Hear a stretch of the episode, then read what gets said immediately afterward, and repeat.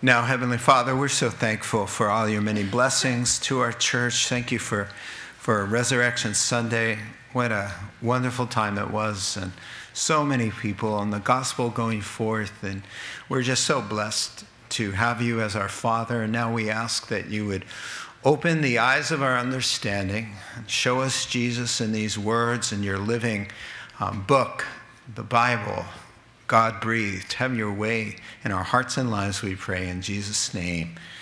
Amen. Amen. When George Bush Jr. was serving as the 43rd President of the United States, the press became aware of some unsavory behavior on the part of his twin teenage daughters, Barbara and Jenna. That's all we heard about for weeks on end, it seemed. And the issue underage drinking. Allegedly, there was a false ID involved, uh, hanging out with the wrong crowd at nightclubs. Well, the big hubbub, of course, wasn't really what they were doing in the grand scheme of things. 19 year olds who are out partying doesn't usually make international news, unless, of course, your father's president of the United States and your mother first lady, the epitome of demure and class. When people saw those pictures, they said, really, quite literally, what's wrong with this picture? Uh, it's not what these teenage girls were doing, it's who these two girls were the name they bore made their indiscretions newsworthy.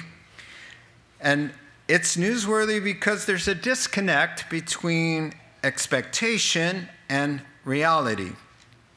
The world expects and should expect better behavior from children of privilege, children of the presidency who have access to the Oval Office who could hitch a ride on Air Force One, who also are afforded Secret Service agents at their beck and call. They are held to a higher standard, and that's just the way it is. More dignity, more restraint, and more respect for law should be shown. Now, in the same regard, the Apostle John is going to make a case, this same kind of thinking, here in the last part of chapter 2 and the first part of chapter 3. He's going to say this as believers in the glorious God and Savior, Jesus Christ, who made the world, you can call God your Father, children of God, and as such, we are held to a higher expectation and standard. We must live like, in character wise, the God who has given us life. And so we enjoy this unparalleled privilege of having God lavish his love upon us and make us his children. We bear his name. And as such, we do the right thing in life. John's going to argue. He says, if God is all about what's right and good, and he gives birth to something, that something better be in right reflection of him. And if he's all about what's right and good, then the one born of him must be all about what's right and good. That is what's driving this sermon. That is what's driving these passages here in the middle of First John. And so now he's back, John is, to offering some simple litmus tests for Christians to know who is a child of God for reals and who is not. And it's got to come down to something very simple in this moral test. He's cycling back to something we've already talked about. Now he says, regarding pattern of life, that's important. The habitual pattern of a person's life. You do what's right, you belong to God. If in your pattern of life, the habit, the bent of who you are, you do the wrong thing, biblically speaking, then you don't know God and you are not saved. Well, can it really be that cut and dried? Is it really that easy? yeah, according to John, it is. Let me show you what I mean. Chapter 2, starting at 28. And now, dear children, continue in him, so that when he appears, we may be confident and unashamed before him at his coming. If you know that he is righteous, then you know that everyone who does what is right has been born of him. How great is the love the Father has lavished on us that we should be called children of God. And that is what we are. The reason the world does not know us is that it didn't know him. Dear friends, now we are children of God, and what we will be has not yet been made known. But we know that when he appears, we shall be like him, for we shall see him as he is. Everyone who has this hope in him purifies himself, just as he, the Lord, is pure. All right, so we'll pause here. This will be our text for reflection this morning. The context. Um, as I've mentioned, the moral test. Now, uh, you can tell a true Christian, somebody who's going to heaven, by the kind of life they live, the moral quality of their lives, the abstinence from sin, and the embracing of what's good and right, biblically speaking. And it always starts with God. And, and so now, and Christians who strive to live that good life, to do the right thing, John is going to suggest in the middle of this that we do the right thing and abstain from sin two very helpful things to help us be who God has made us to be. Those two things are two points this morning. Number one, he says, continue in him. So it's a command to go forward with the Christian life. We're going to talk about that. And the second point of the sermon will be understand your destiny. If you do these two things, that you are going to find when you see the Lord, Jesus, face to face, which you will, you have an appointment. And in that day, you will stand there, two things confident and unashamed. He says, just follow this little prompting here. Two things, right? Continue and understand your destiny. So, number one, first, he says, continue in him. Let me paraphrase to you those last two verses there in chapter 2. I'm paraphrasing, so listen. And now, dearly loved children of God, I urge you to continue in him, continue in relationship with the Lord, walking with him keep in step with him, so that when the Lord Jesus appears, we won't be embarrassed, caught off guard at his grand and glorious entrance. We'll have perfect confidence. If you know God is all about what's right and good, then anybody born of God is all about what's right and good. Makes sense, doesn't it?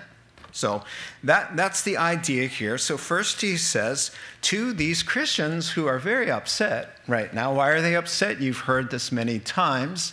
They're pastors. They thought they were pastors, they thought they were Christian, they were not.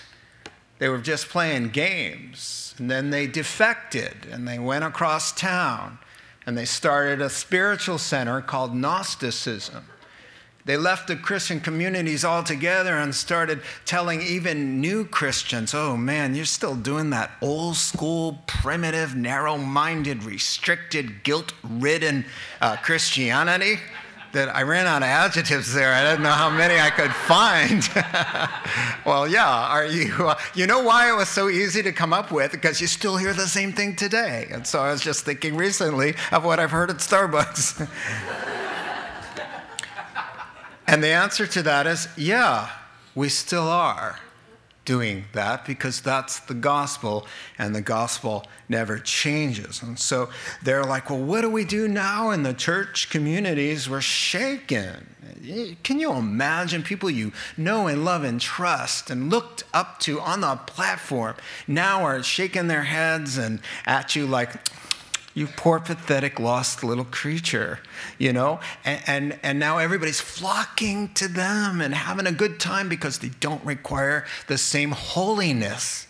They said, Oh, you can have God and transcend holiness, good and evil. Come on. What's sinful? Please. Those are all mythological nonsenses. And so they were upset. And so they're like, What do we do, John? And John says, Keep doing what you've always done. Now, whatever that verb means to continue is really important. King James has to abide. Why is it so important? He says, Here's what you do in order that on the day you're face to face with the living God, your Maker, you will be confident and unashamed. So, whatever this little word means, continue, it's really important that we understand it so we can do it. Because when we see Jesus, we want to be confident and unashamed. Let's talk about what it's not. What, what is it not? Well, notice, I noticed, first of all, I expected him to say something like, hey, okay, in order to be confident and unashamed, Jesus is coming and you're going to be face to face, crank up those good deeds. Get busy, you need to be given more. Work harder. Are you kidding me? That all you can do? Come on, do the right thing, do the right thing.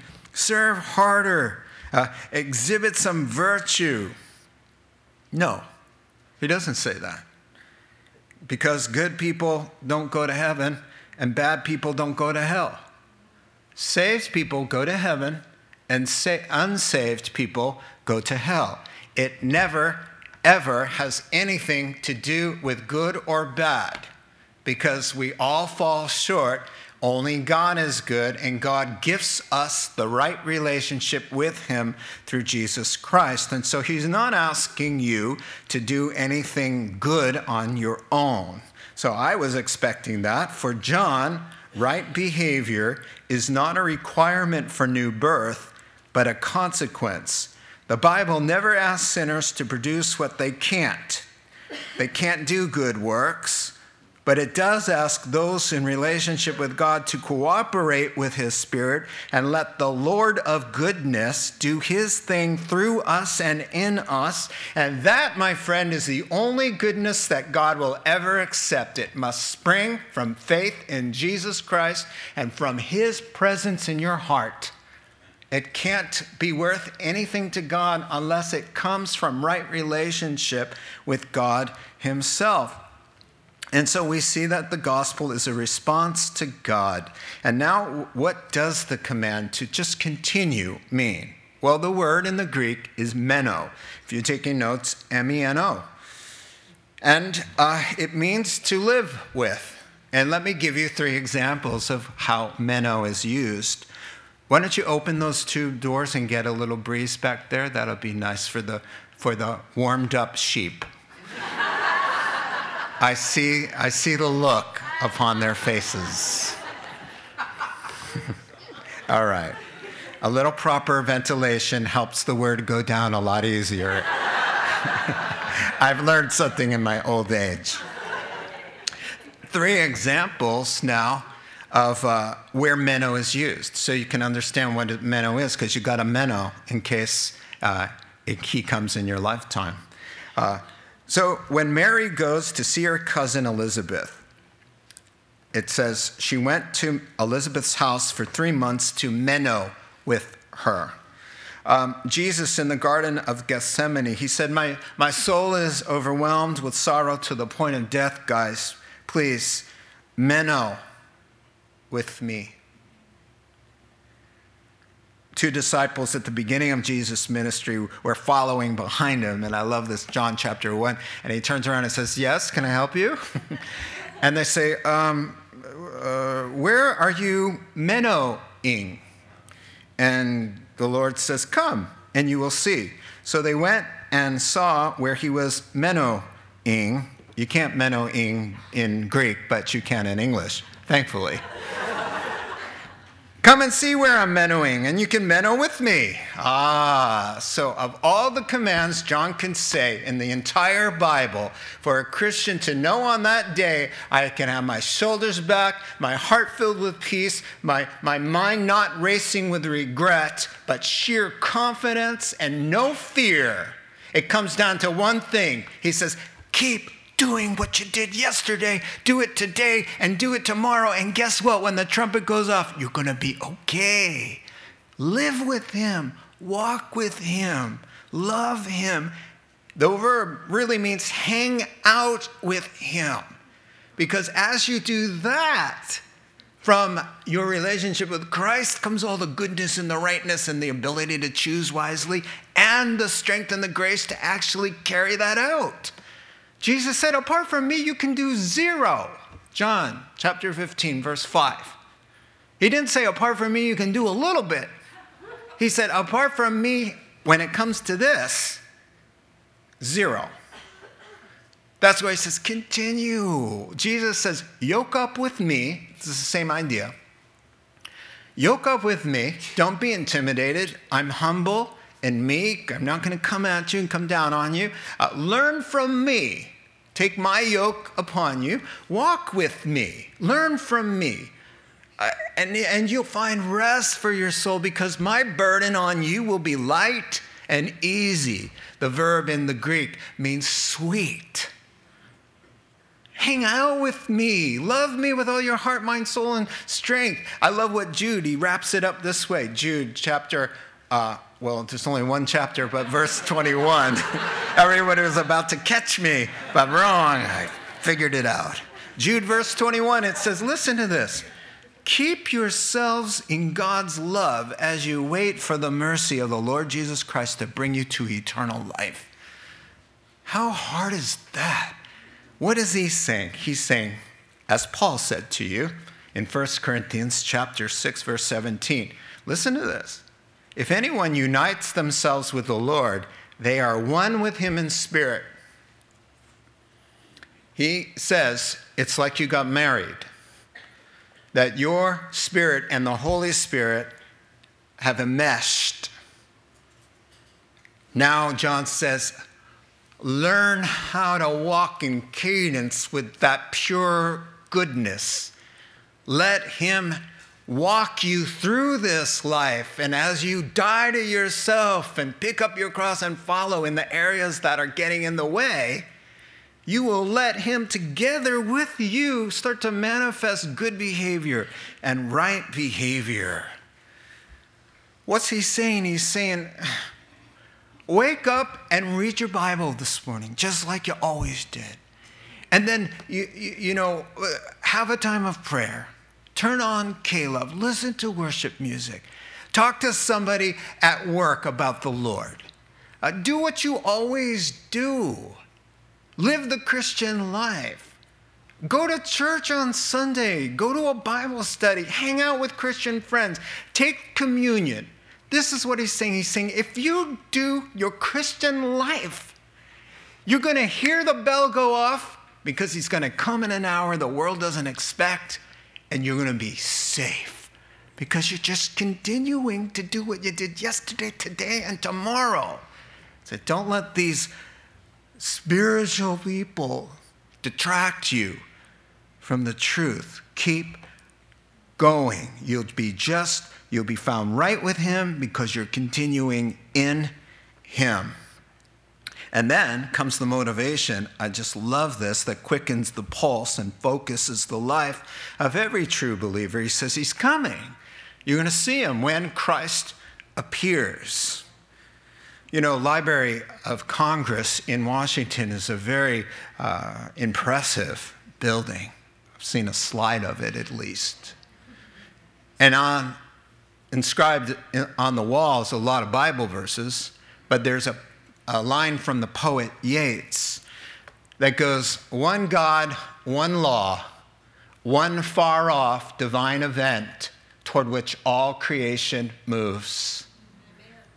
One far off divine event toward which all of creation is moving. It moved there now an hour closer than when you first came in this building.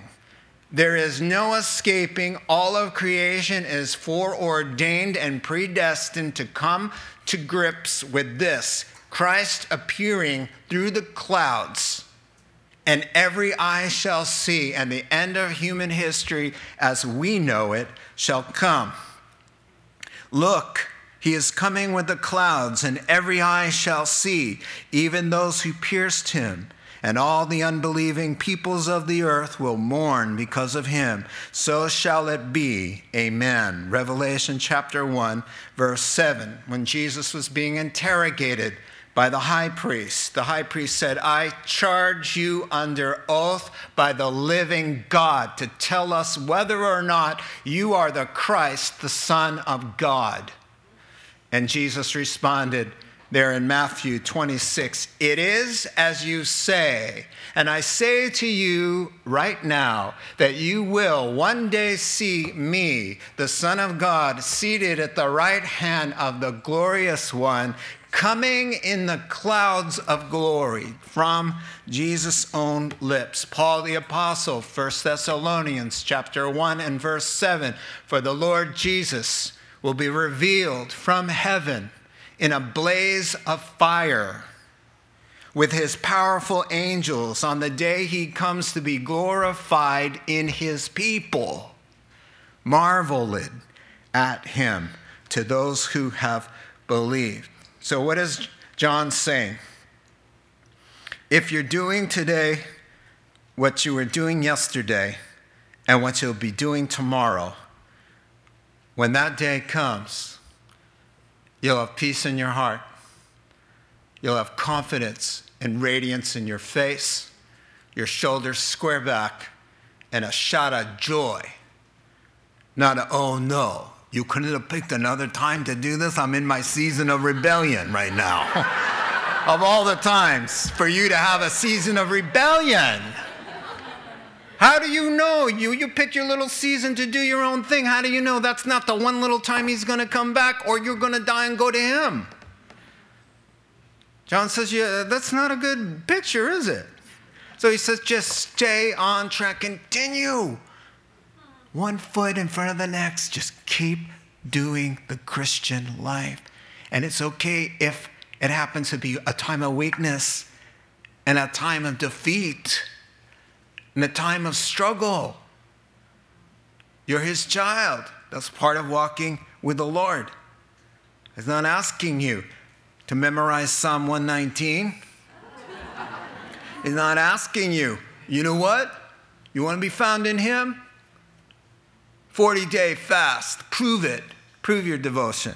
How about sinless perfection? None of that. How about a mock crucifixion?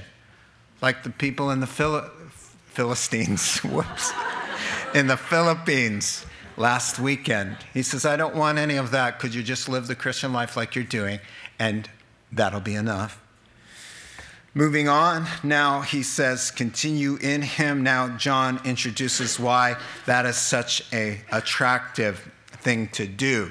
There's this overwhelming love and this God ordained destiny at work in our lives. So uh, let me paraphrase 1 through 3 of chapter 3 for you. Wow. Now, you don't see it there, but let me assure you, it's there. In the Greek, it says, Behold. King James has it. it NIV goes, How great. But the word in the Greek is look or behold. You know when you get excited and you need to get somebody's attention, you go, look. That's the word here. So I'm going to translate it wow. All right? All right? Wow. Could you even imagine how great God's love has been heaped upon us, uh, that He honors us by calling us His own children? And that's exactly who we are. And it's also why the unbelieving world doesn't get us because we're the children of the God they don't get. Dear, dear friends, we are in fact God's children. But there's a lot of mystery still in what's in store for us. But we do know that when the Lord Jesus appears, we'll be changed like Him because we'll see God in His fullness as He is. So, naturally, anyone who's living with the expectation of seeing Him soon is working on keeping themselves morally pure because that's who He is. So, it's all about continuing, and now it's all about destiny, who we are designed to be, and it's all about love. Not, did you notice this? Not about the love you have for God, it's about this love that He has for you. How great the love of God for us, lavished upon our lives. John will later say, This is love. Not that we loved God, but He first loved us. Now, I could tell you, you know, look, he's saying, Wow, God has loved on you like crazy to call you his child. He says, God really must love you. Now, don't let your eyes get glazed over at something you've heard from day one that God loves you, because familiarity will breed contempt. I have heard that God loves me thousands of times in 32 years of being a Christian. If you're not careful, you get desensitized to that. That's why John's like puts in the little gasp, a verbal gasp. Like angels gasp. Universe, stop spinning. Whoa, hold on here. Wow, get a load of this. The one who spoke the worlds into being is calling them. These rebels, even when they get the Holy Spirit, they want to do the wrong thing. Even when they know Him and they're reading their Bibles and they're going to church, they're not very much better than the people in the world. And He says, Mine. Wow. Thank you. Somebody got it. It's a wow. Behold, don't get desensitized to it. We, uh, when I was doing my grad work down in LA, Pasadena, we lived in a place called Alhambra, and we lived right on the railroad tracks. I mean, seriously, not right on them, obviously. Close. I mean, you can open the window and throw something out and be on the tracks. That's how close it was, all right? now, when we first moved there, I was like, what is that? And everything just revolved around, here it comes again. and then after six months, I didn't hear it. I didn't hear it. And you know how I didn't hear it? you know how I knew I didn't hear it? It's because people would visit and they go, Dear Lord, what is that? and I would, if I was doing something, I would say, Was what? Because I got used to hearing it. So John says, wow, so that you all hear all that train again. Those who get God's love for them are the most productive, the most healthy, the most normal, the most at rest, the most loving, the most serving. They're the most effective Christians on the planet because they grasp the love that God has for them. They don't keep dismissing it and playing head games all day long that He has to convince them night and day for years and years and years. I really, really love you. And then just at the end of your life, on your deathbed, you're like, oh, I think Jesus loves me. oh, too bad. You couldn't enjoy it the whole time. He says, Behold it, think about it, contemplate it. It'll change you. It'll change you. Well, now he's going to take you back to that the Father has given you birth. And you know that whole thing with John 1, he came into the very world he created, but the world didn't recognize him. He came to his own people, and even they didn't recognize him.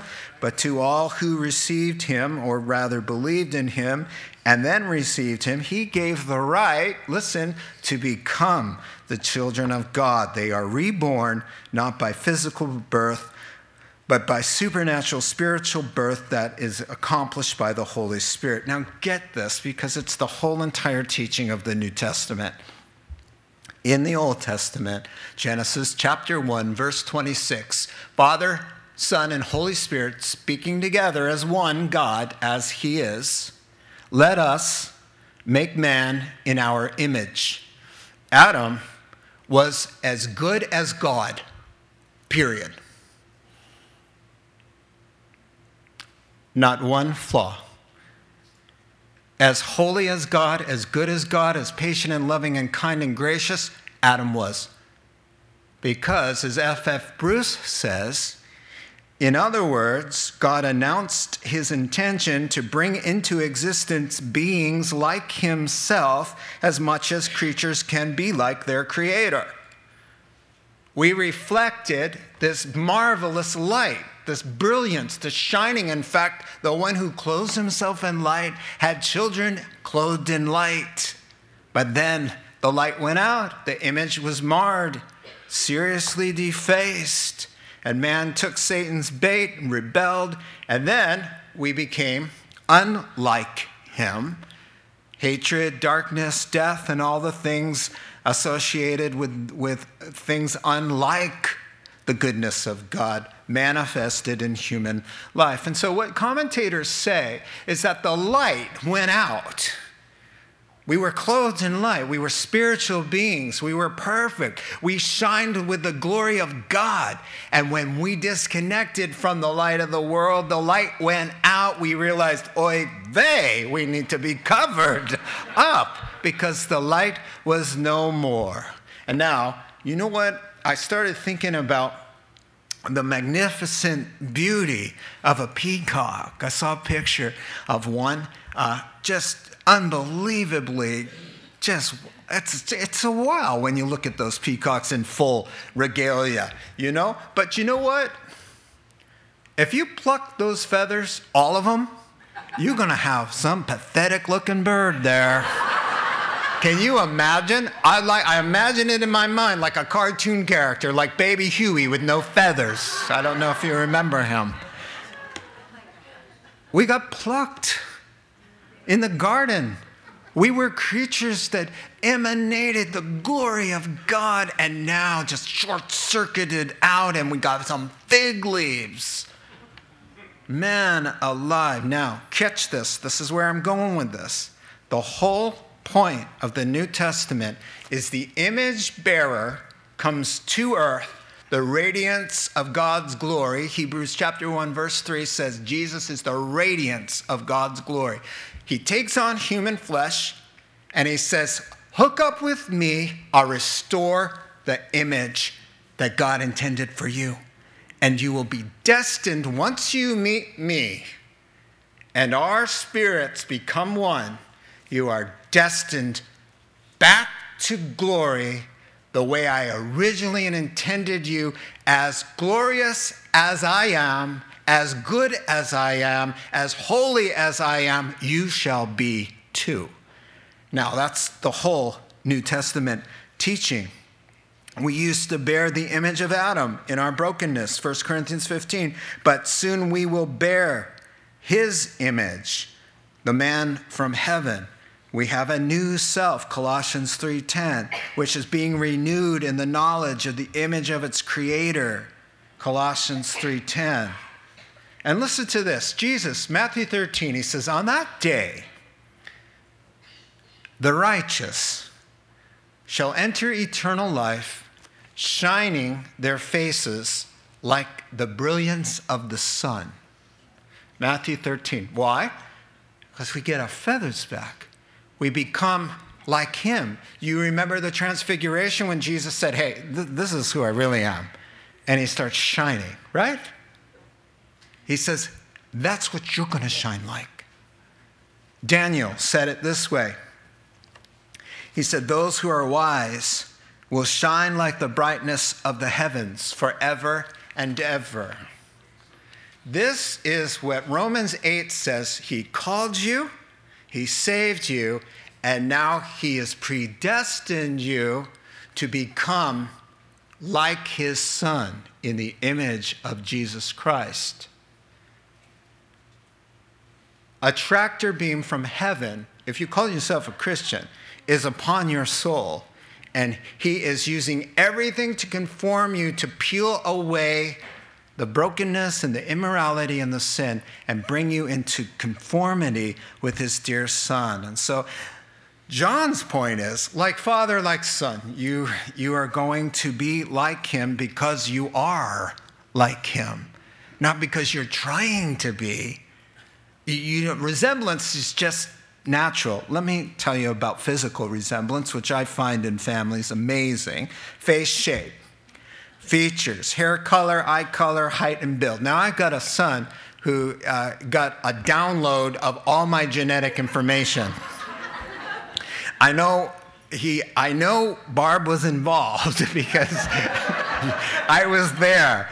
But but honestly, I mean right from the start, let me show you what I'm talking about. Right from the start, I mean I I would put my hand up like this and, and then and then he would just imitate me. Uh, he couldn't even talk yet. It was like I didn't say, hey, PJ, act like me. You know, he just did. Now, Pastor Ross, cute little bugger, isn't he? Um, that's called a mullet. You got a problem with that? It was very popular. I'll have you know. Uh, I was going to Photoshop the mustache out, the Mario thing, but. All right, so then we grew up. And we look a lot alike. Now, let me tell you a story. You can shut that down. Thank you. I'm at Kaiser. I went to the doctor's appointment, and I get a text afterwards. And PJ texts me and he says, Dad, were you just at Kaiser? And I said, Yeah. What's it to you? and he says, Well, I have a friend who's sitting across from you in the waiting room who texted me and said, PJ, I'm sitting across from a guy who must be your father. and PJ's like, Are you sure? And he said, It's you with no hair.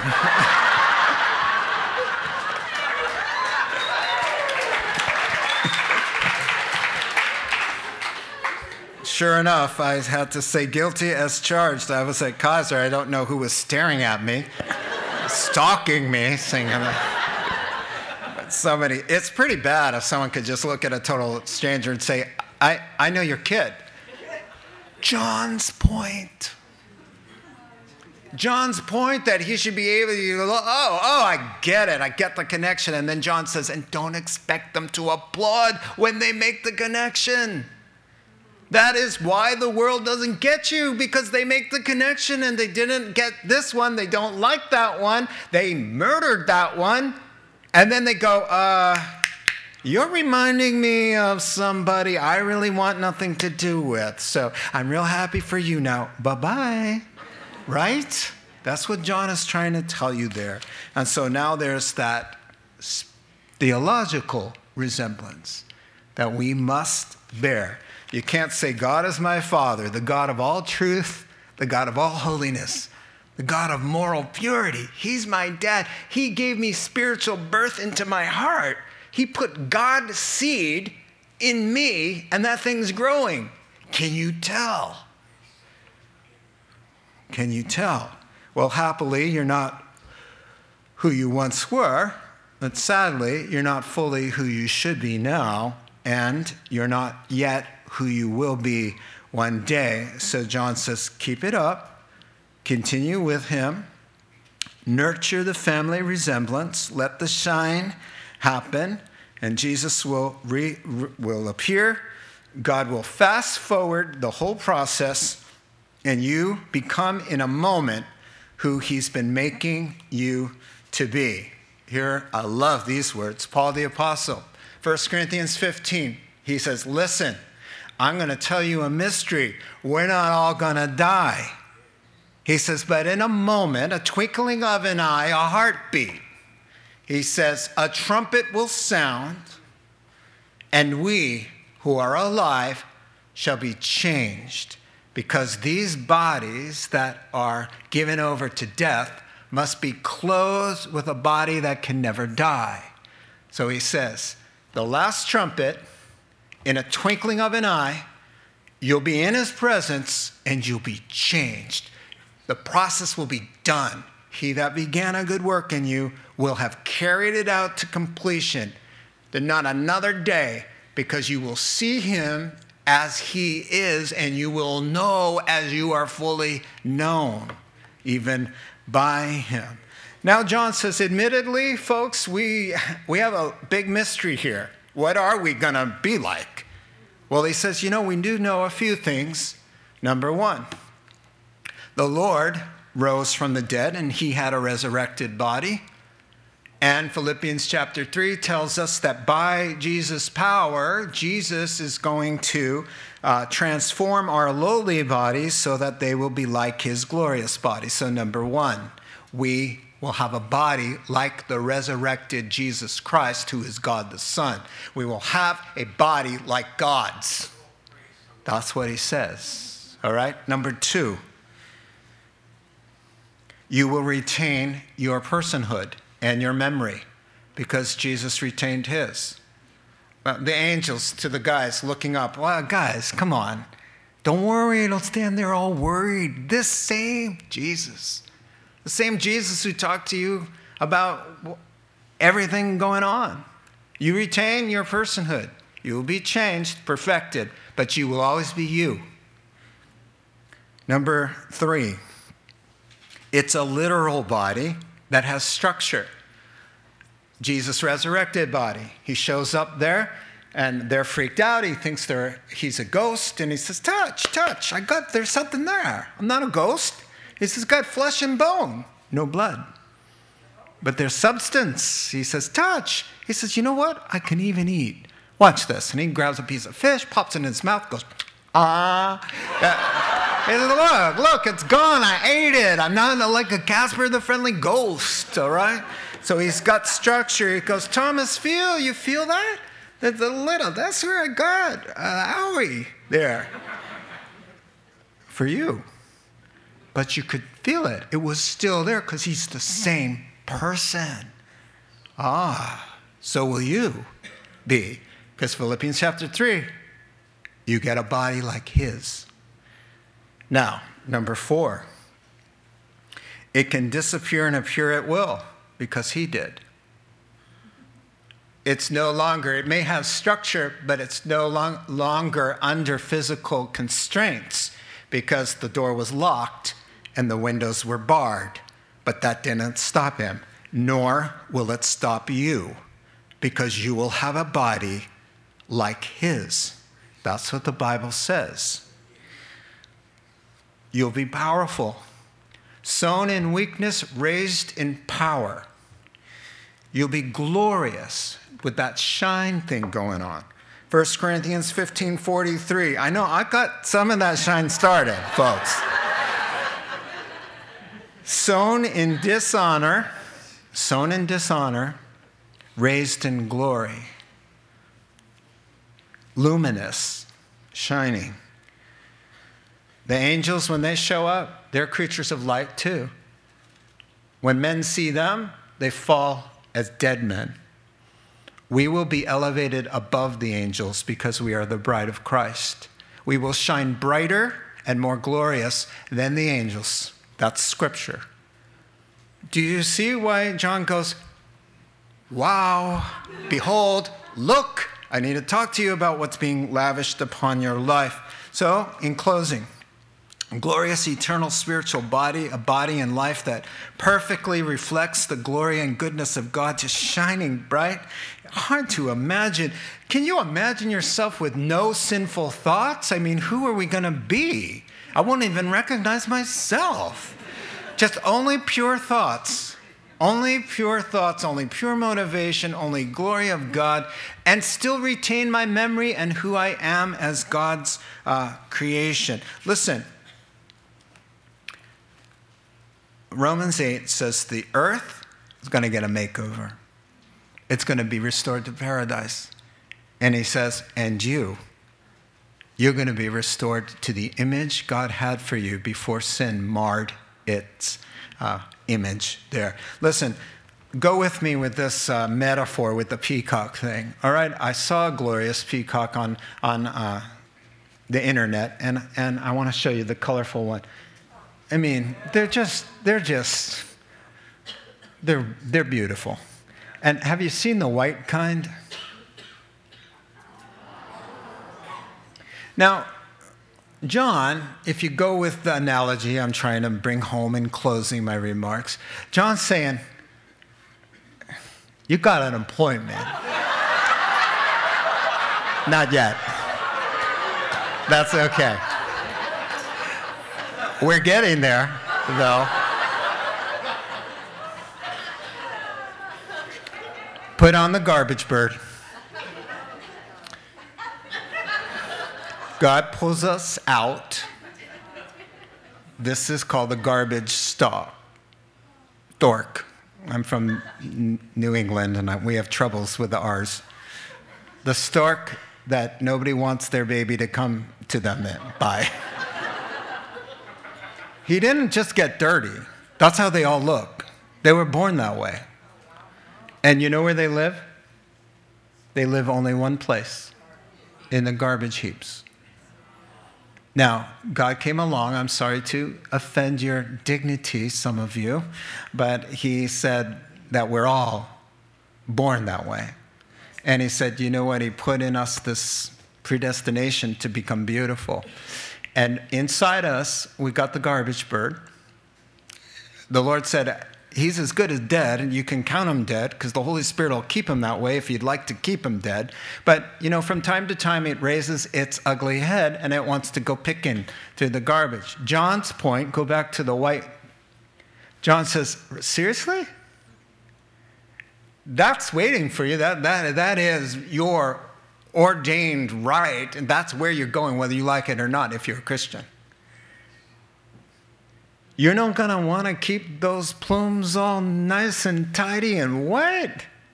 You don't want to go to the garbage heap like that. You want to sully that beauty with, with stuff from the sewers. John is seriously, would it make sense to you? Unless, of course, go back to the bad bird. Unless, of course, that's really who you are. Because John will say, if you live there and eat that regularly, you are that. And the first thing, the white one, never happened. So now we walk with the Lord. We can't, we're looking forward to that. And anytime we see any kind of thing that doesn't belong, we're like, just pluck that thing out. Well, not really pluck it out, but deal with it. Let's pray together.